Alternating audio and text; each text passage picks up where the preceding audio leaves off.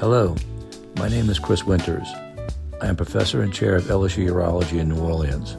Additionally, I'm a member of the AUA Update editorial board. This AUA Update, Lesson 33, a critical appraisal of the 2021 AUA SUFU guideline on adult neurogenic lower urinary tract dysfunction, reviews the latest clinical guidelines and places them into clinical context. I chose this lesson mainly to facilitate the incorporation of the most current guideline principles into our clinical practices. This lesson does so by reviewing the risk stratification and appropriate evaluation of patients with neurogenic lower urinary tract disorders. In addition, this lesson also provides updates on surveillance recommendations, and lastly, it provides updates on non surgical and surgical treatment options.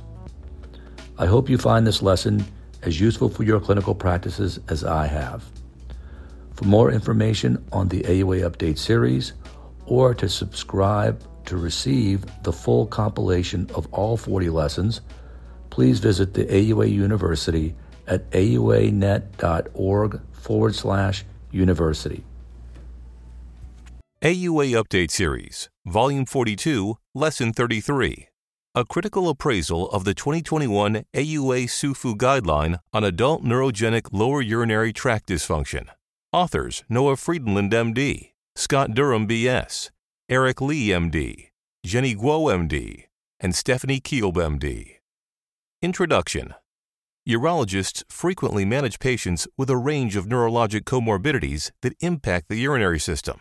Some of these conditions, such as spinal cord injury or spina bifida, can have obvious and devastating impacts on proper lower urinary tract function and renal health. Other more common conditions, such as diabetes and cerebrovascular accident, can result in difficult to manage urinary symptoms that significantly impact patient quality of life.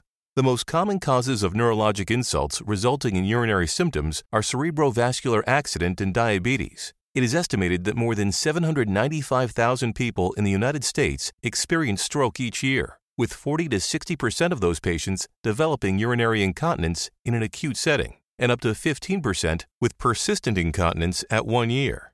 The most common spinal cord insults are multiple sclerosis and spinal cord injury. A recent study has estimated that there may be close to 1 million adults living with multiple sclerosis in the United States, and more than half of patients with multiple sclerosis will have lower urinary tract symptoms.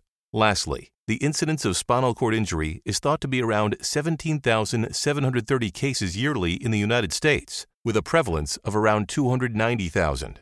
In 2021, the AUA and the Society of Urodynamics, Female Pelvic Medicine, and Urogenital Reconstruction, SUFU, published the first Joint Society guidelines for the management of adult patients with neurogenic lower urinary tract dysfunction.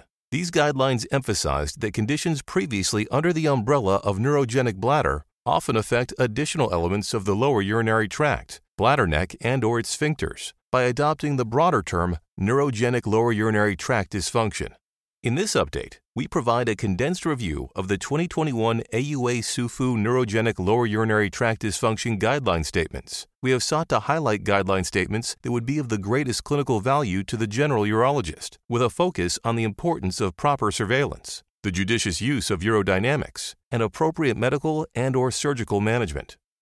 Initial evaluation the initial evaluation of neurogenic lower urinary tract dysfunction is crucial for establishing the appropriate treatment plan for patients and determining their level of risk. Risk stratification is performed to identify a given patient's potential to develop upper tract damage. The wide range of etiologies and variable patient presentations of neurogenic lower urinary tract dysfunction present a significant clinical challenge, and thoughtful initial workup is essential. Per guideline statements, the initial evaluation should include a post void residual in addition to detailed history, physical, and urinalysis. However, cystoscopy is not routinely recommended. The use of voiding catheterization diaries, pad tests, and non invasive uroflowmetry is optional at the initial visit. Upper tract imaging or urodynamics at initial evaluation is contingent upon the patient's risk stratification. Notably, low risk patients should not routinely receive upper tract imaging or urodynamics in this setting. Risk stratification. The guidelines stratify neurogenic lower urinary tract dysfunction based upon the patient's risk of upper tract damage. In the setting of acute neurologic insults resulting in neurogenic lower urinary tract dysfunction, clinicians should wait for the condition to stabilize before performing risk stratification. After the initial evaluation, the patient is classified as either low risk or unknown risk. Unknown risk patients can ultimately be stratified to low, moderate, or high risk depending on urodynamics findings, post void residual measurements, upper tract imaging, and renal function evaluation. Unknown risk patients are reclassified as moderate risk if urodynamics demonstrates bladder outlet obstruction or detrusor overactivity with incomplete bladder emptying, or if the patient is known to have elevated post void residuals. Features of the initial evaluation that should qualify a patient as high risk include urodynamics demonstrating poor bladder compliance, high detrusor storage pressures, detrusor external sphincter dyssynergia, or vesicoureteral reflux, upper tract imaging showing hydronephrosis, new scarring, parenchymal loss, or significant stone burden including staghorn stones, abnormal or unstable renal function. In the absence of moderate high risk urodynamics findings, with normal upper tract imaging and renal function, patients are classified as low risk. Certain pre existing factors prompt additional evaluation even in patients who are otherwise considered low risk, including recurrent urinary tract infections, history of stones, and elevated post void residuals.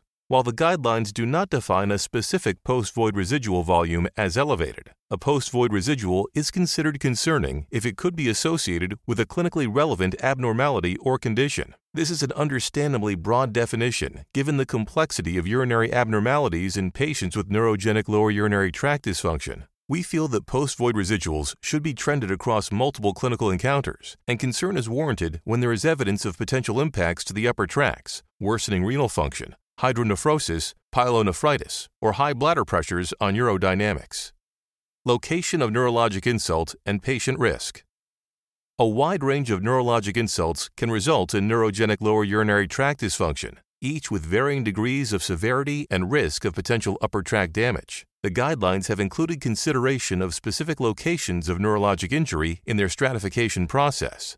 Suprapontine insults, cerebrovascular accident, brain tumor, traumatic brain injury are considered low risk in the absence of other moderate high risk features. Such insults are deemed low risk because patients with these injuries usually experience detrusor overactivity while maintaining synergistic voiding, which is protective of the upper tracts. Peripheral insults distal to the spinal cord, such as herniated discs, nerve damage from prior pelvic surgery, and diabetic neuropathy, can also result in low risk neurogenic lower urinary tract dysfunction. Patients in this population usually have low bladder storage pressure, sparing the upper tracts. However, these patients can experience elevated post void residual secondary to poor bladder contractility, resulting in a loss of bladder compliance over time. If a patient in this population develops poor compliance, they may transition from low risk to high risk. Additionally, patients with suprapontine insults may develop elevated post void residuals, which reclassifies the patient as moderate risk. The frequent reclassification of patients as their condition evolves demonstrates the complexity of neurogenic lower urinary tract dysfunction and underscores the importance of thorough initial evaluations and diligent reevaluations.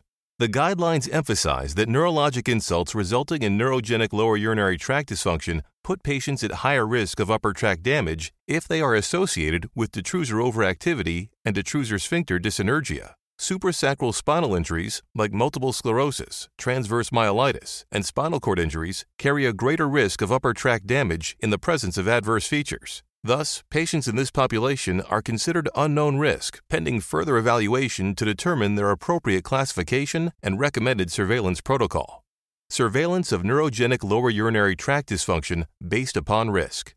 The frequency and intensity of surveillance is based on initial risk stratification. Low risk patients require no surveillance, but should be reevaluated if they experience any changes in symptoms or develop new complications associated with their neurogenic lower urinary tract dysfunction, urinary tract infections, stones, deterioration in renal function, or rising post void residuals. Moderate and high risk patients require surveillance through comprehensive history, targeted physical examinations, symptom evaluations annually, and evaluation of renal function annually.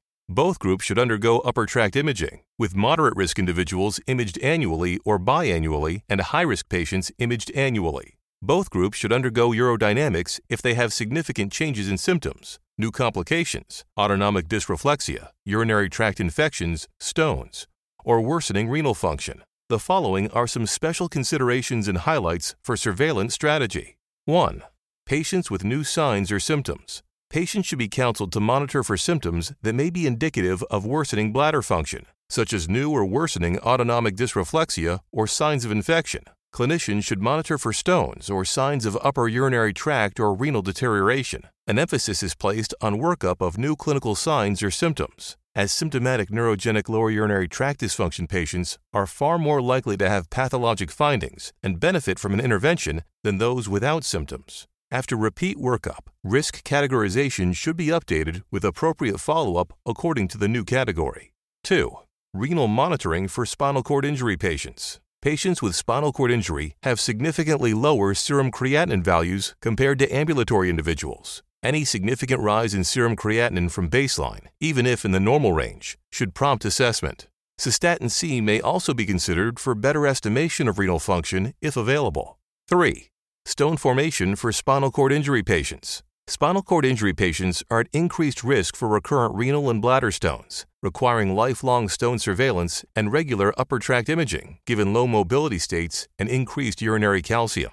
4. Repeat urodynamics. Patients with high risk neurogenic lower urinary tract dysfunction should receive urodynamics periodically. However, Timing of repeat urodynamics is left up to the discretion of the urologic provider due to the heterogeneity and etiologies of neurogenic lower urinary tract dysfunction and variability in the degree to which neurogenic lower urinary tract dysfunction evolves over time. Significant changes in symptoms should prompt consideration of urodynamics.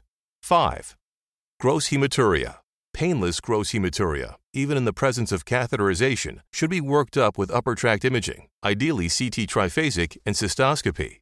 Neurogenic lower urinary tract dysfunction patients have a slightly elevated risk of bladder cancer, particularly squamous cell carcinoma in patients managed with indwelling Foleys. However, routine surveillance in the absence of gross hematuria is not recommended, as the absolute risk of bladder cancer remains low at 0.3% among patients with indwelling catheters. 6. Indwelling catheters and clean intermittent catheterization.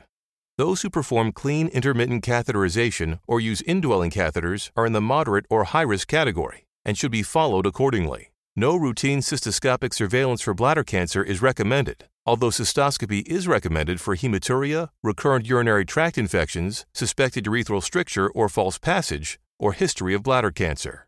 Autonomic dysreflexia. The 2021 Neurogenic Lower Urinary Tract Dysfunction Guidelines have multiple statements concerning the prevention and management of autonomic dysreflexia. The patients at greatest risk for autonomic dysreflexia are those with spinal cord injury at the cervical or upper thoracic, above T6 spinal level. In brief, autonomic dysreflexia is the result of uninhibited sympathetic activity below the level of the spinal cord injury in response to noxious stimuli, such as bladder filling or bowel distension. This sympathetic surge can result in life threatening hypertension, compensatory bradycardia, and a parasympathetic reflex above the level of the injury. Bladder distension is thought to be the leading cause of autonomic dysreflexia in patients with spinal cord injury.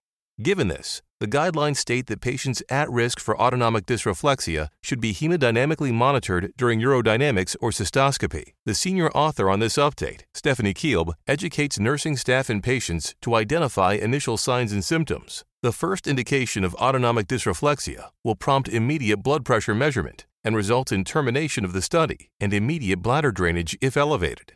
Measuring blood pressure during urodynamics may provide an opportunity to educate patients on the importance of minimizing autonomic dysreflexia risk at home. If a patient develops autonomic dysreflexia, the guidelines direct clinicians in appropriate management described below. 1. If autonomic dysreflexia develops during urodynamics or cystoscopic procedures, terminate the study and immediately drain the bladder while continuing hemodynamic monitoring. In addition to draining the bladder, patients should be positioned upright, and tight clothing and constriction devices should also be loosened. Blood pressure should be measured at least every 5 minutes until return to baseline. 2.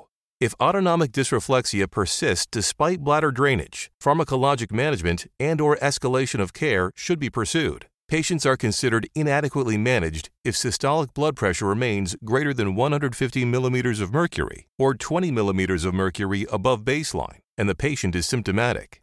First line treatment is topical application of 1 to 2 inches of 2% nitropaste above the level of the lesion. Nitropaste is preferred as it can be rapidly reversed by wiping it away should pressures bottom out. If nitropaste is unavailable, sublingual nifedipine may be used. If initial pharmacologic management is unsuccessful, then transfer to an intensive care setting may be necessary for administration of intravenous nitroprusside. Non surgical treatment for neurogenic lower urinary tract dysfunction. The 2021 Neurogenic Lower Urinary Tract Dysfunction Guidelines recommend a variety of non-surgical treatments to address urinary symptoms and or protect the upper tracts. Conservative therapies, including pelvic floor muscle training, can be offered to neurogenic lower urinary tract dysfunction patients specifically those with multiple sclerosis or history of cerebrovascular accident for symptom management. Pelvic floor muscle training is a non invasive option primarily studied in the form of pelvic floor exercises to improve pelvic floor muscle strength.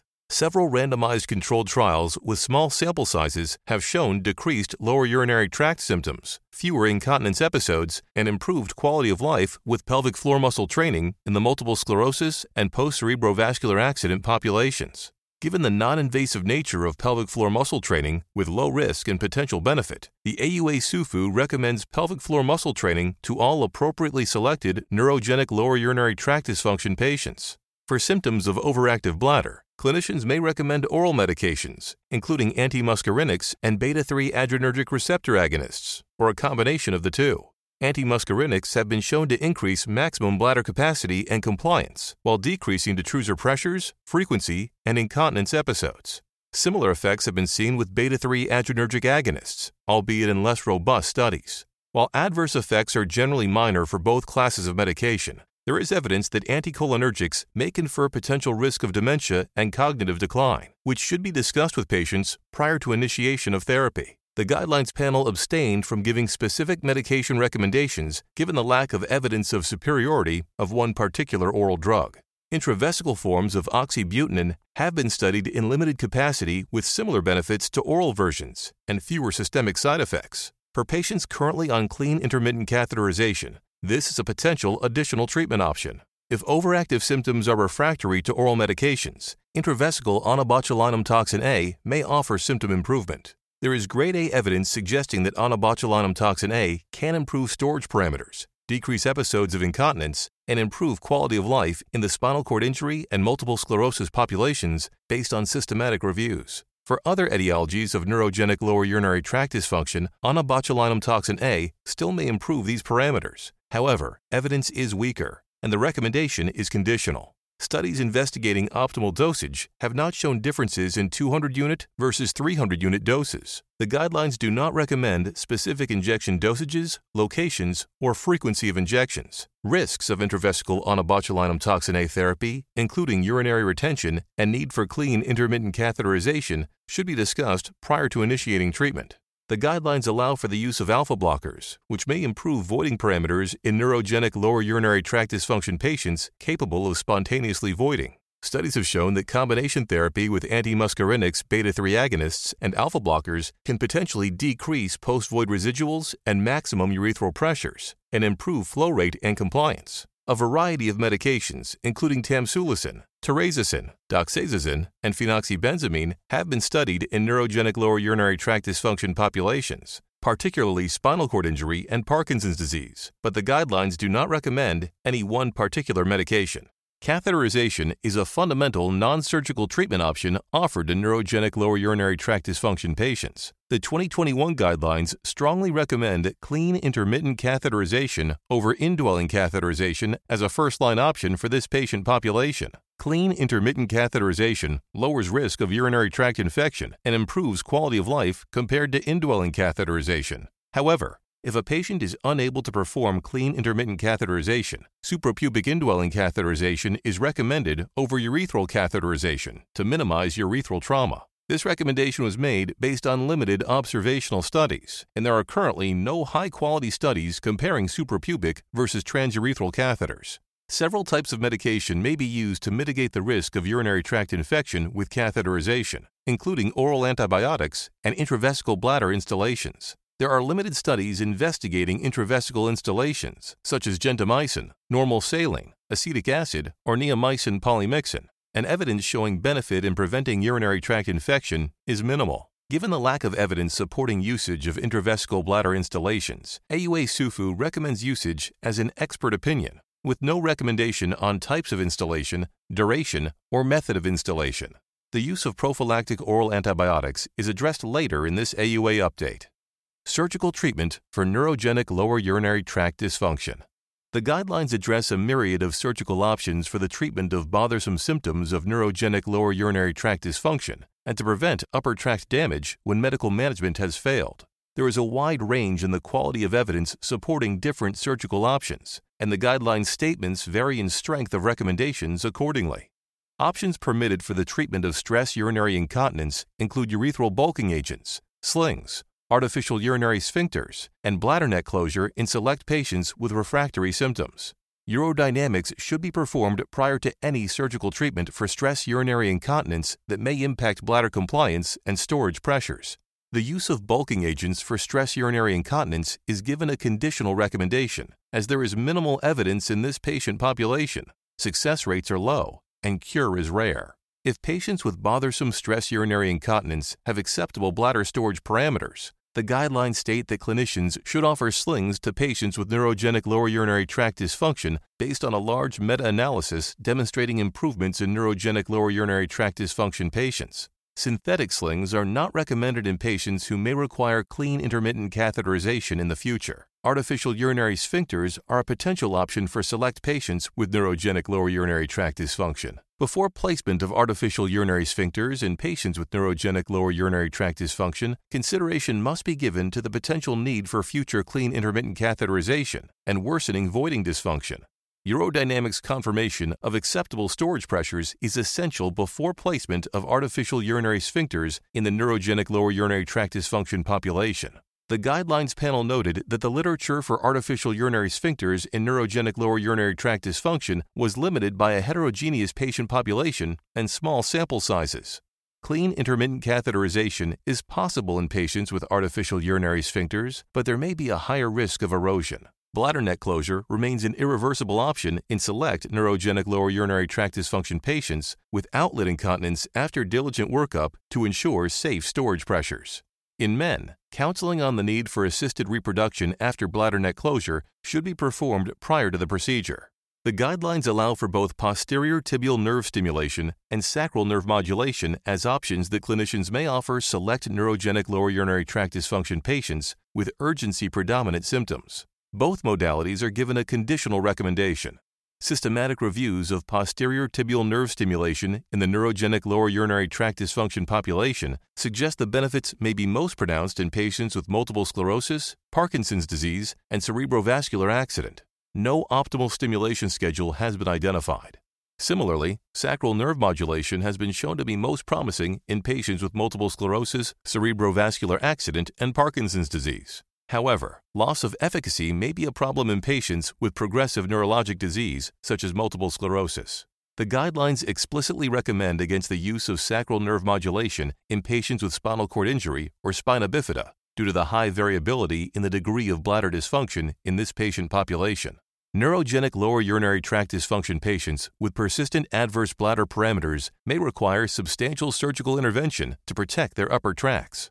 Interventions covered by the guidelines include sphincterotomy, augmentation cystoplasty, continent catheterizable channels, and ileovesicostomy. Per guideline statements, sphincterotomy may be offered to select male patients unwilling or unable to undergo clean intermittent catheterization, as long as they are counseled about the risk of failure and need for additional treatment. Augmentation cystoplasty may be performed to ameliorate adverse bladder parameters that are refractory to medications or onabotulinum toxin A and is associated with protection of renal function and improvements in continence.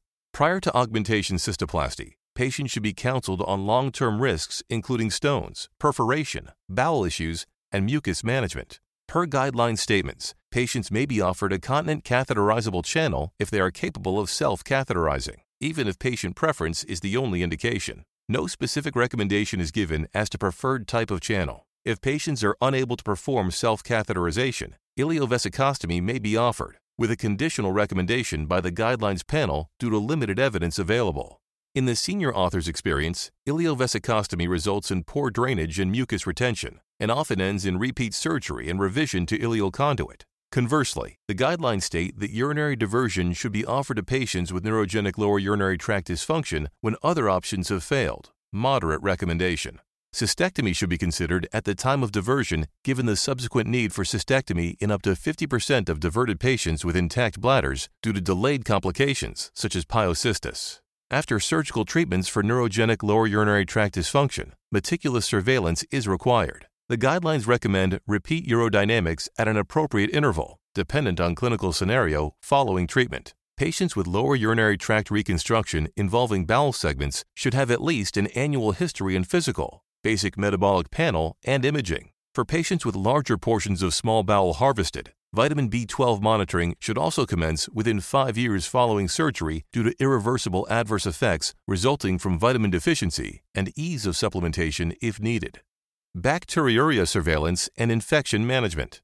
The Neurogenic Lower Urinary Tract Dysfunction Guidelines include extensive discussion of the management of bacteriuria and urinary tract infection.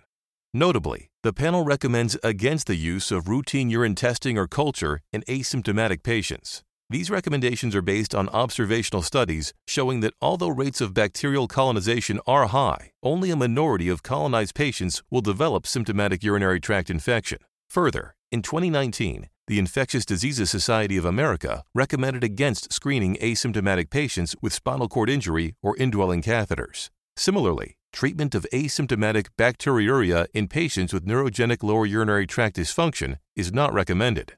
Treatment is associated with the development of resistant organisms and does not reduce the rate of future infections in patients on clean intermittent catheterization. A key exception is prior to urologic procedures with upper tract manipulation or urothelial disruption. In these scenarios, treatment of asymptomatic bacteriuria is indicated. Diagnosing a true symptomatic urinary tract infection in the neurogenic lower urinary tract dysfunction patient population can be difficult, and the signs and symptoms will vary based on the neurologic deficit.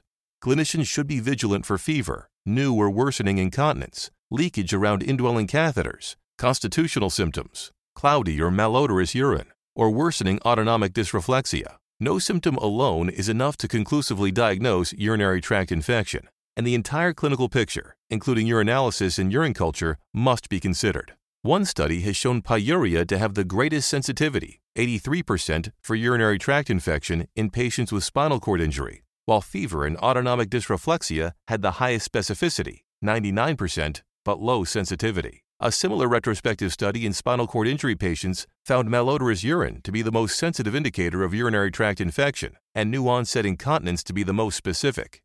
Though, in our opinion, relying solely on isolated change in urine odor in the absence of other symptoms to diagnose urinary tract infection will likely result in overtreatment due to merely a change in dominant colonizing organism. Conflicting findings like the ones mentioned underscore the difficulty in relying on a single symptom to diagnose urinary tract infection in this patient population, especially given the range of pathologies and symptomatology that comprise neurogenic lower urinary tract dysfunction. In patients with indwelling catheters, the guidelines recommend applying the Infectious Diseases Society of America criteria for catheter associated urinary tract infection. Symptoms bacterial count greater than 10 to the third CFU and no other source of infection. Choice of antimicrobial should be guided by urine culture results, and prior culture results should be reviewed before starting empiric treatment. The guidelines state as a clinical principle that if a neurogenic lower urinary tract dysfunction patient with a febrile urinary tract infection does not respond to antibiotics, or if they are not up to date on upper tract surveillance, upper tract imaging should be obtained. Additionally, the panel recommended that in catheter dependent neurogenic lower urinary tract dysfunction patients with a suspected urinary tract infection, the urine culture be collected after changing the catheter.